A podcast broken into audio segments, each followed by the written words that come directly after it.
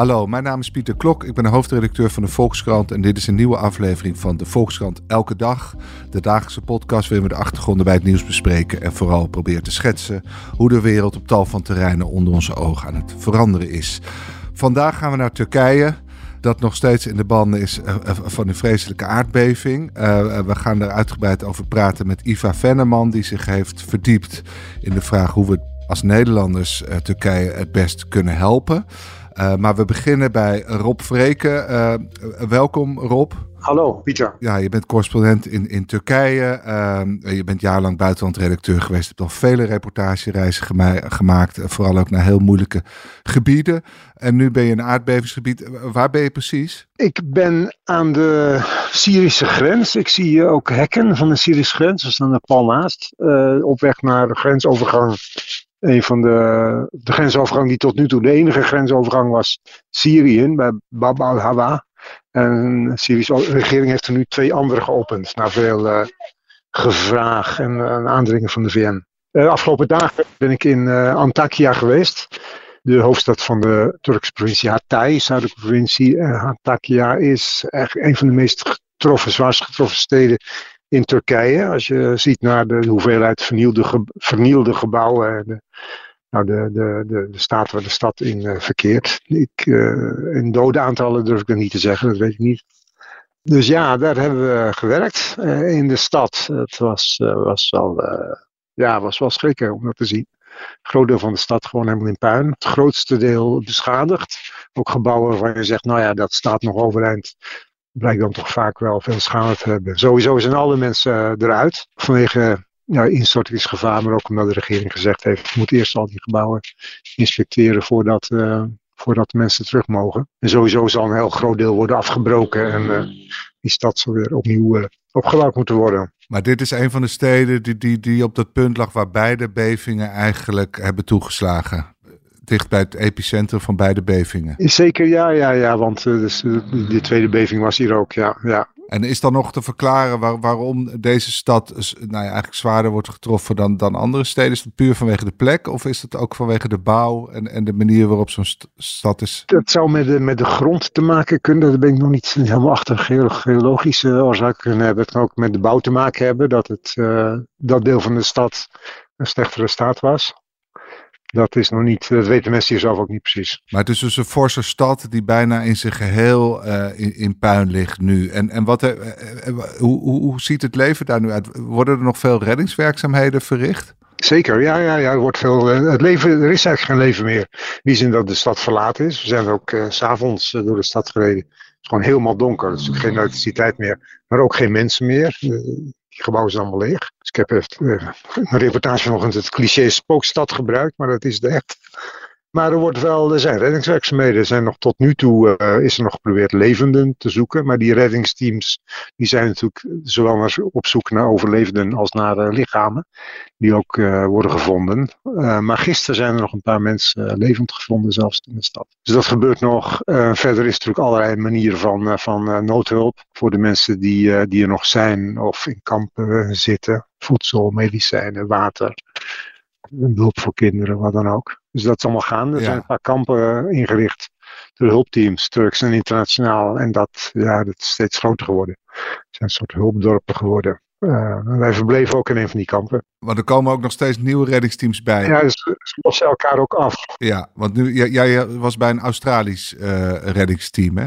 Ja, die uh, kwamen wij tegen en die waren net, aan, net aangekomen. En die gingen de stad in op zoek naar, nou ja, tussen het puin. Ja, wij waren erbij dat die uh, één keer met die Australiërs werden vier lichamen uh, geborgen van één familie. Er stond een jongetje bij van drie jaar, die was nog het enige lid van de familie die, die overleefd, had overleefd. En die heeft zijn ouders, zijn zusjes, zijn oma verloren. Ouders, uh, twee zusjes, zijn, zijn grootvader. Ja, ja, allemaal in datzelfde gebouw. En dat, ja, dat kind stond daar. En, dat, en, en, wat gebeurt er dan met zo'n kind verder? Is daar opvang voor? Of? Die wordt nu, er waren nog uh, Uh, die oma uh, was er nog. En ik denk van wat andere familieleden waren. Die wordt nu door de, door familie opgevangen. Die is gewoon bij familie. Ja. Hey, en, en wat me ook opviel in jouw verhaal is dat op, op tal van plekken ja, staan nabestaanden eigenlijk al, al, ja, of te rouwen of nog te hopen dat er iemand gevonden wordt. Zie, zie je dat veel in de stad? Dat, dat, dat, dat de overlevenden nog hoop hebben dat er iemand wordt gevonden? Ja, je ziet veel uh, mensen, tamelijk veel groepjes mensen ook. Maar wat ze, waarom ze daar precies staan is niet, niet helemaal duidelijk. Ik heb een paar aantal keren gevraagd en dan bleek dat meestal de mensen bij hun woning staan om uh, nog spullen eruit te halen. En dan wachten ze op een vrachtwagen of ze wachten op, een, op zo'n graafmachine of ze zijn gewoon wachten op mensen om, om ze te helpen om wat uh, om de huizen leeg te halen. Maar je beschreef ook nog een vrouw die op haar broer wachtte? Of... Ja, er waren dus een uh, graafmachine was bezig met een hulpteam bij Gebergpuin. Omdat daar ze dachten dat er mensen lagen. Die vrouw die stond erbij, dat was de haar broer lag daar met, zijn, met. Die lag eronder. En terwijl we met haar spraken, werden die mensen ook gevonden. Dat was wel, uh, ja, die vrouw stond te huilen en die had het over haar broer, zo'n goede man was. En, uh, ja, en ondertussen werden die lichamen in, uh, in lijkenzakken geborgen en weg, weggedragen. Die steden waar die aardbeving zo hard heeft, heeft toegeslagen, die worden voorlopig gewoon afgeschreven. Daar, daar, daar is geen leven meer de komende Die zijn afgeschreven, ja, ja, ja. Er moet ontzettend veel geruimd en ook afgebroken worden van gebouwen die uh, ja, qua constructie nog overeind staan, maar niet meer bruikbaar zijn. Dat moet allemaal afgebroken worden en opnieuw opgebouwd. Ja, en Rob, we hebben natuurlijk uh, best goed zicht over het uh, onmetelijke leed wat uh, in, in, Turkije is aangericht. In, voor Syrië geldt dat veel minder. jij, ga, jij gaat daar nu naartoe. Waarom heb je deze plek uitgekozen? Omdat het uh, een dichtstbijzijnde grensovergang was, is. En dit was de, de klassieke grensovergang waar de hulp uh, altijd in ging. Dus daar zijn we nu uh, net aangekomen. Dus ik ben benieuwd wat ik aantref. Wat ik niet zie op de weg, en we zijn langs de kant van de weg, is rijen vrachtwagens. Dus totaal niet. Ik heb geen vrachtwagen gezien, wel kleine busjes met wat spulletjes. Maar ze zullen zien wat gaat gebeuren. We gaan er nu heen. Maar dat zou betekenen dat er vooralsnog weinig hulp die kant op gaat. Zo te zien uh, is er niks. Uh, nee, er is hier niks te zien qua hulp. Maar dat, dat was al bekend nee. hoor, dat er veel te weinig hulp die kant op uh, ging. Tot nu toe. Dat was ook, ook, de grote klacht van de VN. Die voortdurend aandrong op het openen van meer grensovergangen. Omdat daar, ja, de behoefte is daar zo, zo groot. Dat heel urgent veel, veel hulp heen. Maar ik kan me voorstellen dat, dat, Turkije, die heeft het uh, volgens nog de handen vol aan hun eigen leed. Welke landen zouden daar dan te hulp moeten komen? Alles in Turkije. Hoeveel landen zijn daar actief? Geloof 100 of zoiets. Dus dat is in principe. Maar je hebt natuurlijk het uh, wel eerder over geschreven dat heel veel landen natuurlijk politieke en diplomatieke problemen met Syrië. Ik had vorige week een lijstje in de krant uh, van het aantal landen dat hulp aan Turkije geeft. Enkele tientallen. En vervolgens een heel klein lijstje van landen dat hulp aan Syrië geeft. Of aan Turkije en Syrië. Het waren voor de helft moslimlanden en China en nou, nog een paar. Dus dat, uh, ja, dat is ook een probleem. De politieke achtergrond van uh, de toestand daar die de hulpverlening moeilijk maakt. Maar ik denk dat heel veel landen nu al daaroverheen stappen en doen, doen, gaan doen wat ze kunnen doen. Ja, is het ook zo dat Syrië toestemming moet geven om die hulp door te laten. En dat was het ook, ook het probleem. Dat deden ze niet. Nee, want dat is natuurlijk voor een groot rebellengebied. En zij willen wel controle hebben over wat voor spul naar dat rebellengebied gaat. Om terug te gaan naar Turkije, Rob, hoe, hoe, hoe kijkt Turkije nu tegen de, deze ramp aan? Uh, worden dus, wordt dit als een natuurramp gezien of worden er toch ook als schuldigen aangewezen? En, en, en wie, wie zijn dat dan? Nou, er worden door de regering schuldigen aangewezen in de, in de persoon van aannemers die hebben gebouwd. Er worden al uh, een heleboel aannemers gearresteerd. En dat geeft de regering wel toe. Alleen de, de vraag is natuurlijk, uh, heeft de regering hier ook niet een rol in gespeeld? In het faciliteren van de aannemers, en in het niet controleren van de aannemers en in het te weinig doen aan veilig bouwen. En die, dat wordt natuurlijk door de regering niet gezegd. Dat zegt de oppositie. En dat is een, punt dat nog wel terug zal komen, zeker in de verkiezingscampagne voor de verkiezingen van waarschijnlijk in mei. Want ja, die, die, vragen liggen er allemaal. En, en, het was natuurlijk al wel bekend dat uh, de overheid vaak een oogje dicht heeft geknepen. Zal soms wat onder tafel gegaan zijn. De vriendjes van, de, de, van mensen in de regering die hun gang hebben kunnen gaan in de bouwwereld. En dat heeft allemaal bijgedragen aan wat er nu gebeurd is. Maar dus weet, weten of daar een soort patroon in zat? Heeft Erdogan daar ook zelf, of de regering Erdogan daar ook zelf een rol in gespeeld? In een wat lakse omgang met, met bouwers? Er zijn afgelopen jaren een paar amnestiewetten geweest, waardoor uh, bouwers die uh, regels niet hadden gevolgd, ja, tegen betaling van een boete uh, vrijgelaten, hoe heet het, amnestie kregen. Dus niet lastiggevallen werden. Dus dat wordt ze verweten. Er, is, wordt de regering verweten door de oppositie dat ze geld uit een speciaal aardbevingsfonds, waar ook aardbevingsbelasting voor was betaald, dat ze dat niet op de goede manier hebben gebruikt. Voor heel andere dingen. Dat zijn klachten. En uh, ja, kijk, de, de bouwsector is voor Erdogan altijd twintig jaar lang een heel belangrijke sector geweest. Hij heeft ontzettend veel laten bouwen. En daar heeft hij ook allerlei ja, clientelisme mee uh, uh, gemaakt. Dus um, vriendjes laten bouwen en politieke vrienden meegemaakt. En dat, dat speelt een rol, heeft een rol gespeeld. In ieder geval het open, open openbaar wordt, is de vraag. We moeten rijden, we moeten militair worden, zenuwachtig, de bekijken ons. Oké, goed. Rob, ga snel door. Uh, we gaan lezen wat je allemaal gaat zien daar. Uh, veel succes. Ja, oké, okay, dank je. Succes, beste. Hoi, doei. En dan gaan wij het nu verder hier aan tafel hebben over wat je als Nederlander kan doen om dat uh, uh, ja, enorm om, om, om de Turken en de Syriërs uh, te helpen. Dat gaan we spreken met Iva Venneman. Welkom Iva. Dankjewel. je hebt uitgebreid geschreven over nou ja, hoe we eigenlijk als Nederland het best kunnen helpen.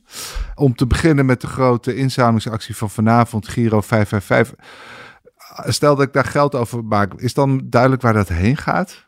Ja, dat geld dat wordt eigenlijk verdeeld onder de hulporganisaties die meedoen aan die actie. Dat zijn er elf. En dat zijn een beetje die traditionele hulporganisaties zoals het Rode Kruis en Cordates. En die verdelen dat geld onderling. Mhm. En ze hebben ook met elkaar afgesproken van dat geld gaat... Nou, de merendeel, ze mogen maar 7% uh, uh, aan kosten, kosten uh, en andere dingen uitgeven. Bijvoorbeeld aan de actie zelf of aan bedrijfskosten. En het merendeel gaat gewoon richting Syrië en Turkije. Ja. En van dat geld kopen ze dan daar ter plekke uh, spullen. Uh, dus dat kunnen dekens zijn of kachels. Um, en sommige organisaties die delen ook geld daaruit ja. aan de mensen zelf. Zodat mensen ook die net hun huis zijn kwijtgeraakt ja, gewoon zelf kunnen bepalen van wat heb ik nodig. En elke organisatie heeft een beetje een eigen aanpak en legt het accent op iets anders. En, en, ja, klopt. Uh, en, en je hoopt dat ze bij elkaar, die elf verschillende organisaties, een soort totaalpakket kunnen bieden. En, en, um, maar ze krijgen dus ook gewoon geld en spullen. En het is soms ook heel of meestal heel concreet. Ja, je zag natuurlijk eigenlijk vorige week al die aardbeving. Dat gebeurde van zondag op maandag. Mm -hmm. En je zag eigenlijk gelijk maandag al allerlei hulpacties ontstaan in Nederland. Ja. En dat, ja, dat het meeste kwam gewoon uit de Turkse gemeenschap die hier zelf in Nederland woont. Die dacht van we gaan gewoon spullen inzamelen, tweedehands kleren, uh, dekens, luiers, dat soort dingen. En die in busjes ja. uh, naar Turkije rijden. Dat gebeurde gewoon veel.